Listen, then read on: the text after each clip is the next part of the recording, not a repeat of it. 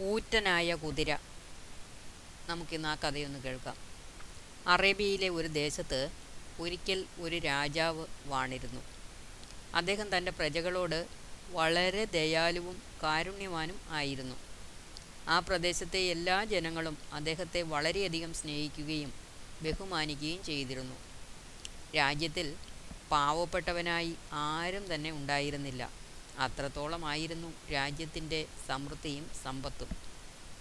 രാജാവിന് വളരെ ശക്തവും ഊറ്റവുമാർന്ന ഒരു സൈന്യം ഉണ്ടായിരുന്നു. എന്നാൽ ഒരു വിദേശ ആക്രമണകാരിയിൽ നിന്നും എപ്പോൾ വേണമെങ്കിലും ഉണ്ടാകാവുന്ന ഒരു ആക്രമണത്തിന്റെ ഭീതിയിലായിരുന്നു അദ്ദേഹം എപ്പോഴും.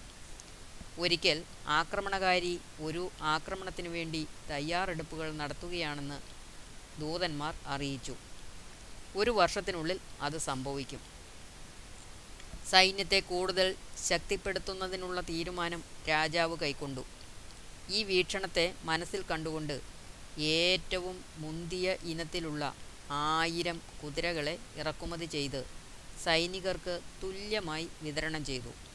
അതോടൊപ്പം തന്നെ കുതിരകളെ വളരെ നന്നായി പോറ്റുന്നതിനു വേണ്ടി ഒരു ചെറിയ ബെത്തയും അനുവദിച്ചു കൊടുത്തു. കുതിരയെ ലഭിച്ച ഒരു പട്ടാളക്കാരനായിരുന്നു അലസനായ രാമു. പ്രകൃതത്തിൽ അയാൾ ഒരു പിശുക്കനായിരുന്നു. അതുകൊണ്ട് എല്ലായ്പ്പോഴും അയാൾ പണത്തിന് ആവശ്യക്കാരനായിരുന്നു.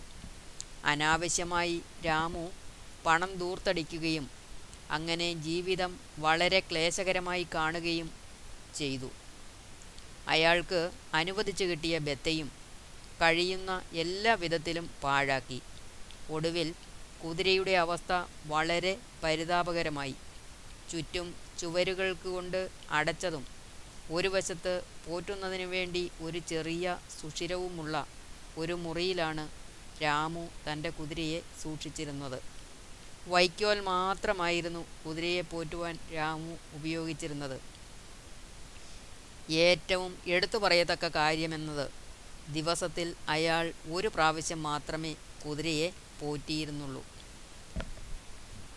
മിക്കപ്പോഴും അത് വൈകുന്നേരങ്ങളിലായിരുന്നു. ക്രമേണ ചുറുചുറുക്കാർന്ന ആ കുതിര വളരെ മെലിഞ്ഞ് രോഗിയായി തീർന്നു. ഒരു ദിവസം രാജാവ് സൈനികരെ എല്ലാവരെയും നിരന്നു നിൽക്കുവാൻ ആവശ്യപ്പെട്ടു. എന്നിട്ട് അവരോട് തിരിച്ചറിയൽ പരിശോധനയ്ക്ക് വേണ്ടി അവയെയെല്ലാം ഒരു സ്ഥലത്ത് കൊണ്ടുവരുവാൻ പറഞ്ഞു. കൽപ്പിക്കപ്പെട്ടതുപോലെ രാമു ഒഴികെ മറ്റെല്ലാ സൈനികരും അവരുടെ കുതിരകളെ അവിടെ കൊണ്ടുവന്ന് ശ്രേണിയിൽ നിർത്തി. രാജാവ് തന്റെ ആളുകളോട് കുതിരകളെ എണ്ണുവാൻ ആവശ്യപ്പെട്ടു. ശക്തരായ കുതിരകളെ കണ്ട് അദ്ദേഹത്തിന് വളരെ സന്തോഷം തോന്നി. ഒരു പ്രാവശ്യം കൂടി ആളുകൾ കുതിരകളെ എണ്ണുകയും ഒരു കുതിര കാണാനില്ലെന്ന് കണ്ടെത്തുകയും ചെയ്തു. രാമുവിന്റെ കുതിരയാണ് ഹാജരില്ലാത്തതെന്ന് വളരെ വേഗം തന്നെ കണ്ടെത്തപ്പെട്ടു. രാജാവ് രാമുവിനെ വിളിച്ച് അയാളുടെ കുതിരയില്ലാത്തത് എന്തുകൊണ്ടാണെന്ന് തിരക്കി. അവൻ പറഞ്ഞു പ്രഭോ എന്റെ കുതിര വളരെ ഊറ്റനും ഭയങ്കരനുമാണ്. ഇവിടെ അതിനെ കൊണ്ടുവരുന്നത് അത്ര ശുഭകരമായിരിക്കുകയില്ല. അത് പ്രശ്നങ്ങളുണ്ടാക്കാം വളരെ സൂക്ഷ്മതയോടെ ഞാൻ കുതിരയെ വളരെ നന്നായി പോറ്റിയതുകൊണ്ട് അത് വളരെ വലിയതും കരുത്തനുമായി മാറി. മാത്രമല്ല അതേസമയം തന്നെ ഒരു പോക്കിരിയുമായി ലായത്തിൽ നിന്നും അതിനെ പുറത്തേക്ക് കൊണ്ടുവരുന്നത് തന്നെ അപകടമാണ്. ആത്മാർത്ഥതയുടെ ഈ വാക്കുകൾ കേട്ടപ്പോൾ രാജാവിന് വലിയ സന്തോഷമായി. അദ്ദേഹം രാമുവിനെ പുകഴ്ത്തുകയും മന്ത്രിയോട് അത് പരിശോധിക്കുവാൻ ഏർപ്പാട് ചെയ്യുകയും ചെയ്തു. കുതിരയെ പരിശോധിക്കണമെന്നുള്ള രാജാവിന്റെ തീരുമാനം കേട്ടപ്പോൾ രാമു ഭയന്നുപോയി. എന്നാൽ തന്റെ യഥാർത്ഥ സ്വഭാവം പ്രകടിപ്പിക്കാതെ അവൻ മന്ത്രിയെ വീട്ടിലേക്ക് കൂട്ടിക്കൊണ്ടുപോയി. അയാൾ ഒരു താടിക്കാരനായിരുന്നു. ലായത്തിലെത്തിയപ്പോൾ അയാൾ പറഞ്ഞു ലായം എല്ലായിടവും അടഞ്ഞാണ് കാണപ്പെടുന്നത്.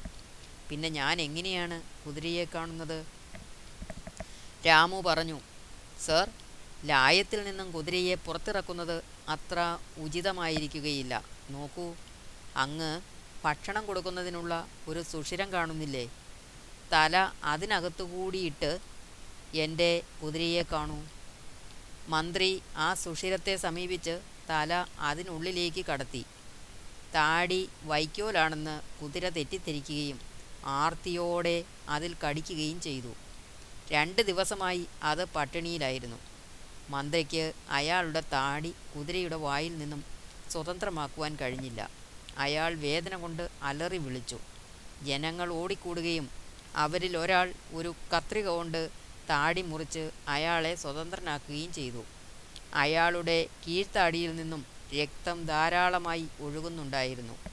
രാമുവിന്റെ കപട പ്രവർത്തികളെപ്പറ്റി രാജാവ് എല്ലാം അറിഞ്ഞു. നിയമപരമായി അവനെ ശിക്ഷിക്കുന്നതിന് പകരം മാപ്പ് കൊടുത്ത് അവനെ ഇനിമേലിൽ ഇതുപോലൊന്നും സംഭവിക്കരുതെന്ന മുന്നറിയിപ്പോടുകൂടി വീണ്ടും തിരിച്ചയച്ചു.